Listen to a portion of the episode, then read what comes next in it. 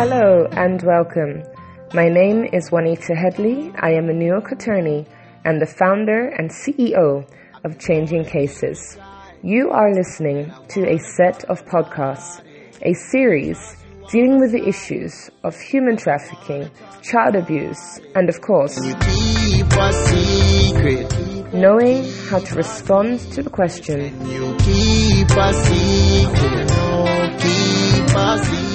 over the following weeks and months, I'm going to take a look at some hard hitting topics with a view to educate, empower, and inspire you to change the way that you think, act, and respond to better safeguard the children in your world.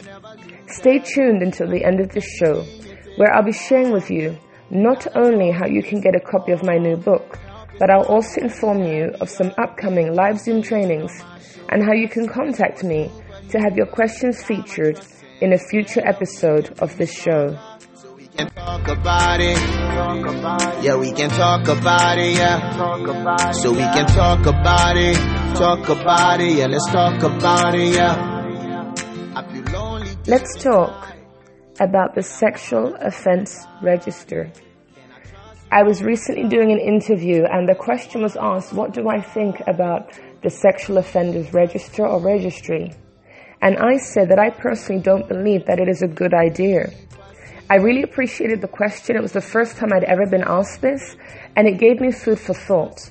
Now, although I was able to articulate a response immediately, I realized that I'd never been asked this before, and I was disappointed in the fact that in all of my interviews thus far, when I'm speaking on this topic, it tends to be the same questions, and therefore every interview is quite repetitive. So if you've heard one interview, you've heard them all.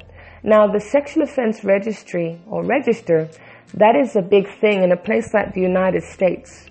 Now, I did some research for a domestic violence project in the Philippines, and having read and come to terms with domestic violence and how to get men and boys to stop enacting violence against women and girls, I read about various initiatives around the world.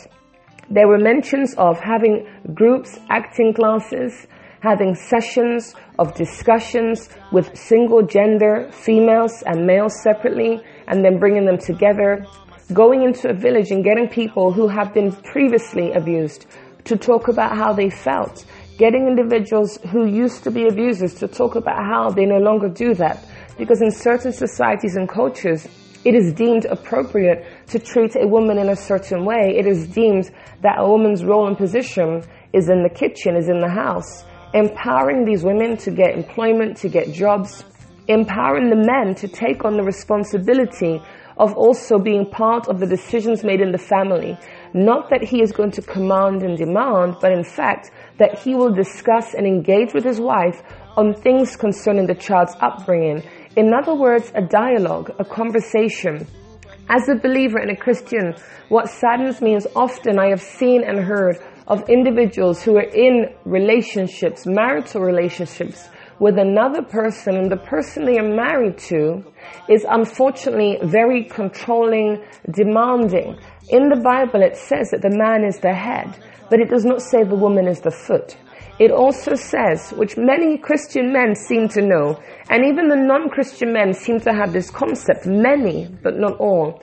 And it says, women submit to your husbands when it says women, it's referring to the women who are married. Wives would be a more appropriate way for me to phrase that.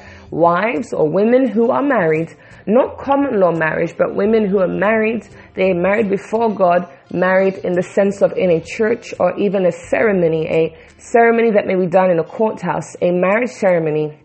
These women who have been married to a man have an instruction to submit to their husband. However, the next part of the scripture that often many men forget about, that actually says very, very clearly, men love your wives as Christ loved the church.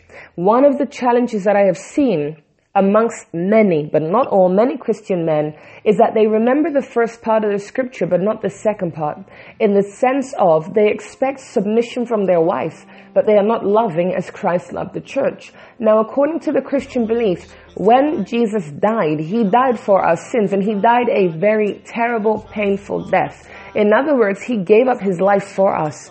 Jesus washed the disciples' feet. Jesus gave his all. He ministered from 30 to 33 and he gave his all. Therefore, when a command has been given to men to love their wives as Christ loved the church, they should be theoretically washing their wives' feet, or if we want to go there, their women's undergarments, because in certain cultures men have issue with that. And they should also be loving their wives to the point that they are sacrificial to the point of death. In other words, if a person came to the house and said, one of you needs to die, the husband should put up his hand and say, I will die. Instead, what may often be the case if that was to happen is the man would tell his wife to submit to him and to take her life for the sake of him. And in certain cultures, we have women, like in India, in certain parts of India, where these women will throw themselves on the dowry pile. When her husband has died, she will throw herself on the dowry pile and she'll be burnt. There are even instances when a man is caught in adultery and the woman is punished for that. What I often say is that when it comes to the way husbands and wives should be together, we need to look at the fact that according to the Bible, Eve was taken from the rib of Adam. Therefore, in my opinion, Adam and Eve should be walking side by side in unison. They should be walking in unison. Eve was not taken from the foot bottom nor from the spine. So she should not be walking behind him and she should not be treated like a domestic servant. Because in certain cultures, there are men who will marry a woman and treat her like a domestic wife. She is simply there to cook, clean, and have sex. Now I say all that because we have to understand that in certain cultures and communities where men are raised to believe this, when men read the Bible and have a wrong or false perception of marriage, they may sometimes treat their wives in a way that is abusive. And the lockdown has seen an increase in domestic violence. Now if we bring that back to the whole thing about the sexual offenses register, what I have observed is that when an individual in the United States has been accused of a crime and convicted, or accused of the crime and the information has come out that, that this person is alleged to have committed this, there is a concern, they have been arrested for the allegations. For example, in other words, information has come out to the general public. One of the things I've observed is that when people know there's a pedophile living on that street, they often shout very ab- abusive, aggressive things towards him, at him, throw eggs at his door, throw paint at his door. Now imagine, imagine you have committed a crime, any crime. Now let me be real with you. Any time you take something without consent, that is legally theft. Your mum's lipstick, your dad's aftershave, a cookie, a dollar, a pound, a yen, whatever currency. Anytime you take something without consent, that is legally theft. Every one of us has therefore most likely committed the crime of theft, especially when we're a child and we do things we should not. We're told not to do this, not to take that, but we disobey. People in prison are simply the ones who got caught. Now imagine if you, let's say you're, you, are you are a female and you, you took your mum's lipstick and you used it and put it back. You're a male and you took your dad's aftershave, used it and put it back. Let's just imagine that for a moment. Irrespective of the fact that you returned the property, that would legally be theft because you took something without consent. Let's take it to a store. You go to a store, you take an umbrella because it's raining, and you put it back an hour later. That doesn't matter you returned it. Theft has occurred. It's not attempted theft. It's theft because you took the property without purchasing it. You had the intention of taking it without paying and you used it. Now imagine if you only ever stole on one occasion.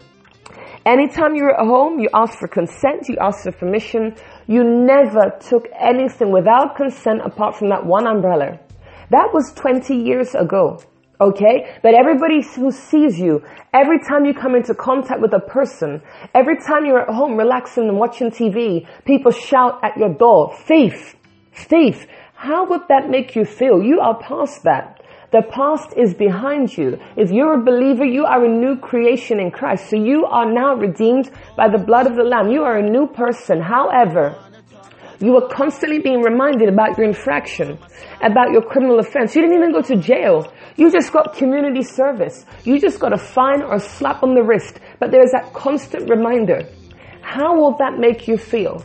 What if you take comfort in holding the umbrella you have in your house, okay? You purchased an umbrella, but you take comfort in holding that umbrella. And so therefore, despite all people are saying, that doesn't push you away from the umbrella, it draws you towards it. I say that because think about a pedophile. Somebody who has sex with children, watches sex with children, or creates pornography with sex with children. Now that person, that is what they enjoy. That provides them a fix, a kick, whatever word you want to call it. And when you call them pedophile and you ostracize them outside of the community, what do you think that's going to do to them? If they find comfort in child pornography, you are going to draw them back to the child pornography. Not every pedophile finds comfort in that, but some of them do. So when you call them all those things, they may sit there and say, do you know what? People are calling me a pedophile. I'm not watching child pornography anymore, but nobody believes me. I go to see my probation officer. She or he doesn't believe me. I have abstained from child pornography for the last month. But what's the point? I might as well just continue to watch it. Nobody sees that I am no longer like that. Nobody sees that the past has been left behind. Therefore, he is going to go back into that place of comfort because what's the point in changing? Nobody even believes he's redeemed. Nobody believes he's reformed. Now, I'm not saying every pedophile will be reformed. I believe with the power of Jesus Christ, every person on this earth can be reformed, but I believe that reformation sometimes needs to take place behind prison walls for our safety and the safety of our children. However, what I will say to you is we need to consider that this person has made a mistake. In prison, fine community service is not the point. They made a mistake, okay? I'm not agreeing with their behavior. I'm not justifying. I'm just calling it mistake. That mistake has been acknowledged and they were penalized in whatever way. But why do we continue to be judge and jury by continuing to punish them? Let me go one step further. Now there's nothing wrong with having a sex offenders register. Hear this carefully. There's nothing wrong with having one. However, when that person is treated the way that they are, as though they are the scum of the earth, that is not acceptable. Because there are so many people who commit infractions. So many individuals watching child pornography, judges, lawyers, police. And maybe six years later, it becomes uncovered and they get arrested. But there are so many individuals who are engaging in child abuse or engaging in the viewing of child pornography. And they walk amongst us. This person got caught. That is the only difference. Therefore, when you send your child to your friend's house, to a neighbor's house who is a professional, they are a deacon at a church. They are a pastor, not a priest. They are a lawyer, a doctor, a gym instructor, a coach, a boss of an insurance company. When you send your child there for the day or for the weekend, you trust that your child is safe. Do you know why? Because that person is not on the sexual offenders register. When we do not have a register, that puts us on high alert. In other words, we know we have no idea who the sexual offenders are and therefore we need to ensure that our children are always protected under every circumstances and we need to ensure that no matter where our children go, we know that person could be a sex offender.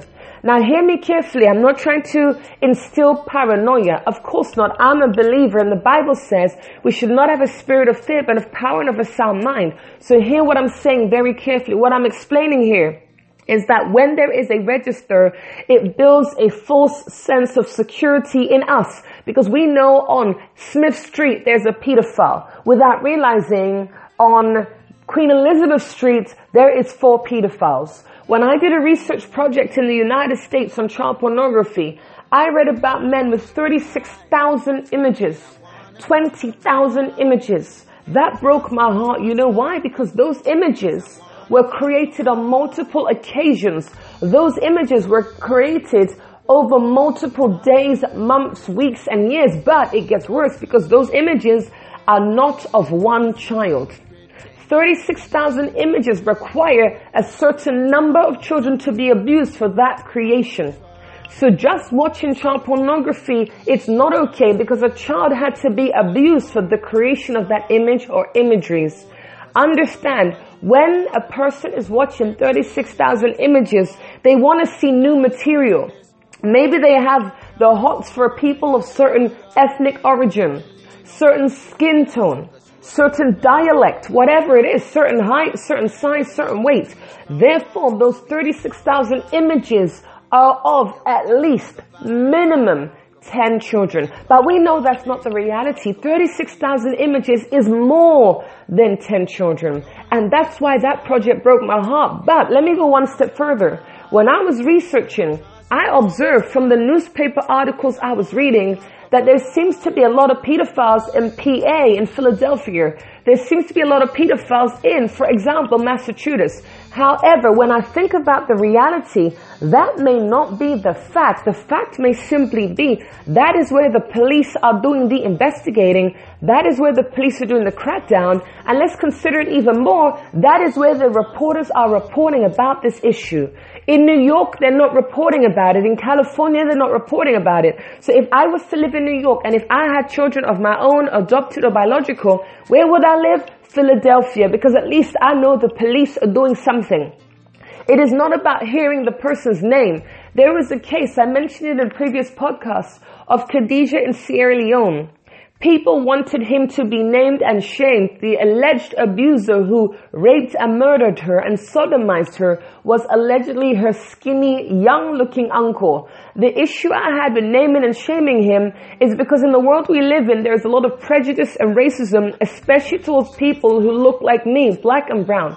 Therefore, when you name and shame this uncle, there will be people who will have a discrimination towards uncles, a discrimination towards black and brown uncles, a discrimination towards black and brown uncles who look young, and a discrimination against Sierra Leone young black men.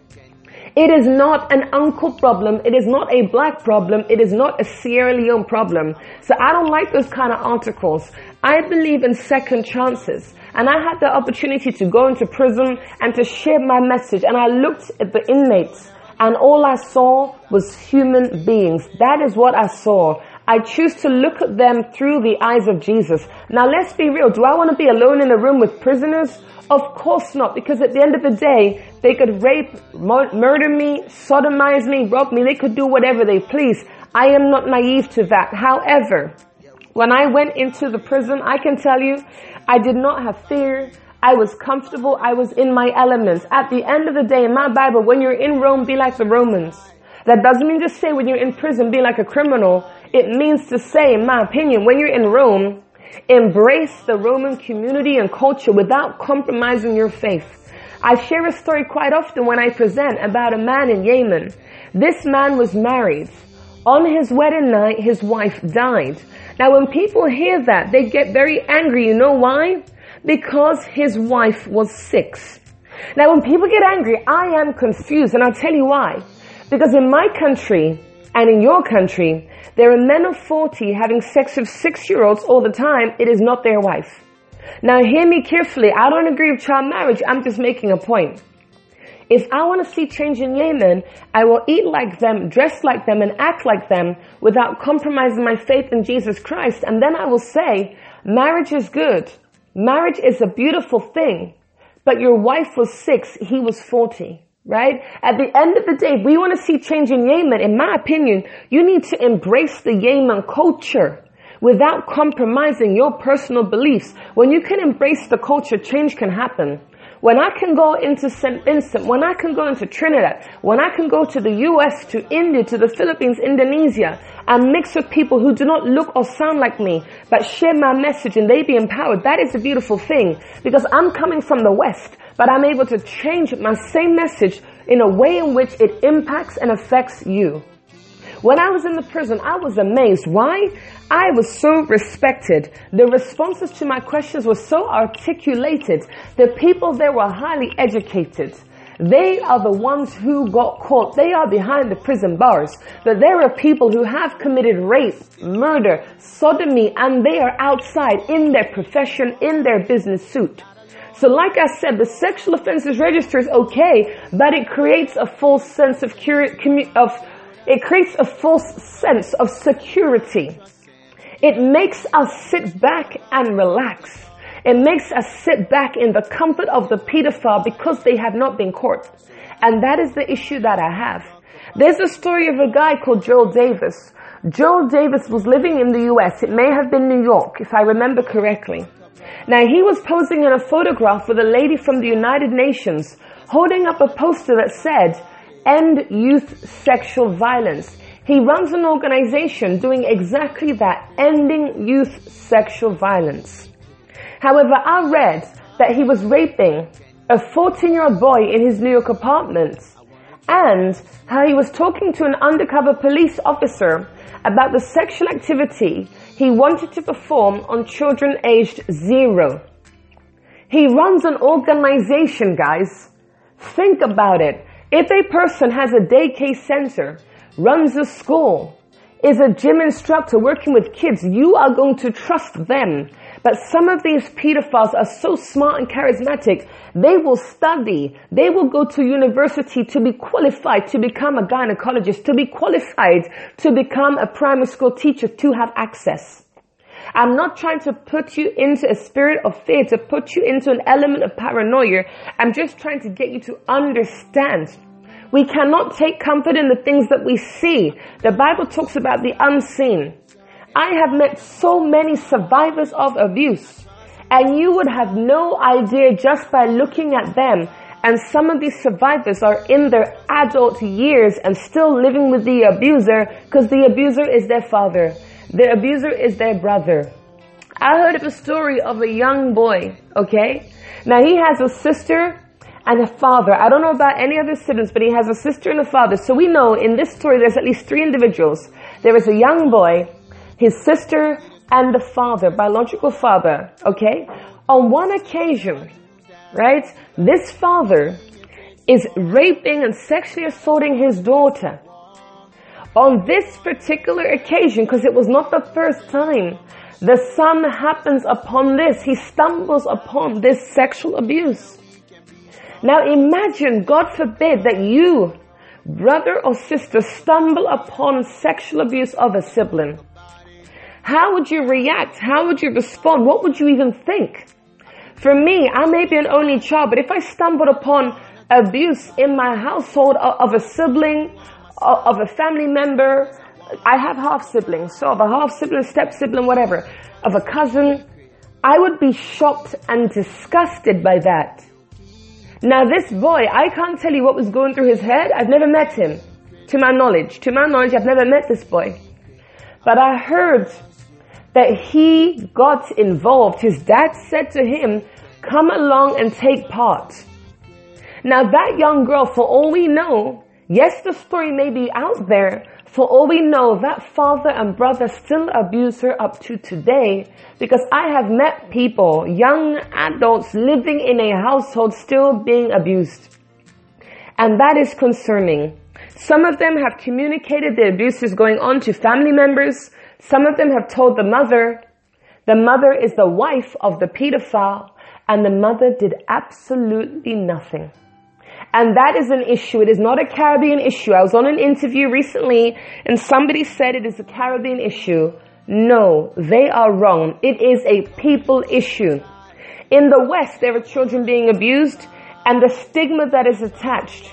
At the end of the day, that white parent, that Indian parent, Chinese parent wants to sweep it under the carpet and so therefore they say nothing. They tell that child maybe what my mother said, put things behind your bedroom door. Maybe they give the child a lock. But at the end of the day, whether it's a lock, whether it's put things behind your bedroom door, that parent has not responded appropriately. And what are they teaching their kids? What are they teaching their kids? They're teaching that daughter or son that if your child comes to you and says they're sexually abused, you've heard what they've said, you've processed it, but instead of protecting them and removing the abuser, you keep the abuser and continue to have sexual relations with that abuser. Therefore, that husband believes I can abuse my child and I can have sex with my wife. In other words, I can take my pick as to who I have sex with. Let's call it what it is because that is what it is. We know it is abuse, but it is sex. And on the back of that, somebody asked me, when a child is abused, is that fornication? And I said, that is a valid question. Now you may disagree and say that's not valid. Hello, I believe it's a valid question because in the church there are people who believe an abused victim is discarded goods. An abused victim does not have their virginity. Sexual abuse does not have to involve rape. There are many children who survive sexual abuse and they are virgins because they were exposed to pornography, because they were watched when they were nude. Not every abuse is contact or touching. Not every abuse includes rape, and I believe in the power of Jesus to restore. I know of a person who has never had consensual sex. They have been raped time and time again, and I believe in the eyes of Jesus they are a virgin. But there are people in the church who would look at this person and say they were fornicating. No, they weren't. The fornicator was the pedophile.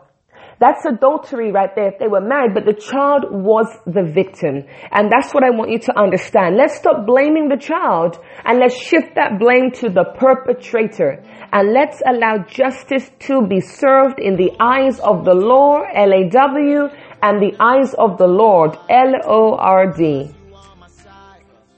Thank you for listening to another episode of Can You Keep a Secret? I trust that the information has been useful to you. I believe that we all need knowledge and education. And when we have a better understanding of topics such as abuse, it enables us to better safeguard the children in our world. For a better understanding of the topics being covered each week, please reach out to me for a copy of my new book, Can You Keep a Secret? You can follow me, message or email me so that I can answer your questions in upcoming episodes. We can all learn from one another. And this is an educational series that I hope will impact and change not just your life, but also that of the people around you. You can find all my contact details on my website, changingcases.org. That's changing, C-A-S-E-S.org. Remember to share this podcast with friends and family members. There are victims and survivors in your world, you just don't know it. But if we can all be educated, then the world can be a safer place. Please tune in next week for another episode. Can I trust you on my side? Cause I wanna talk about it. can you keep a secret?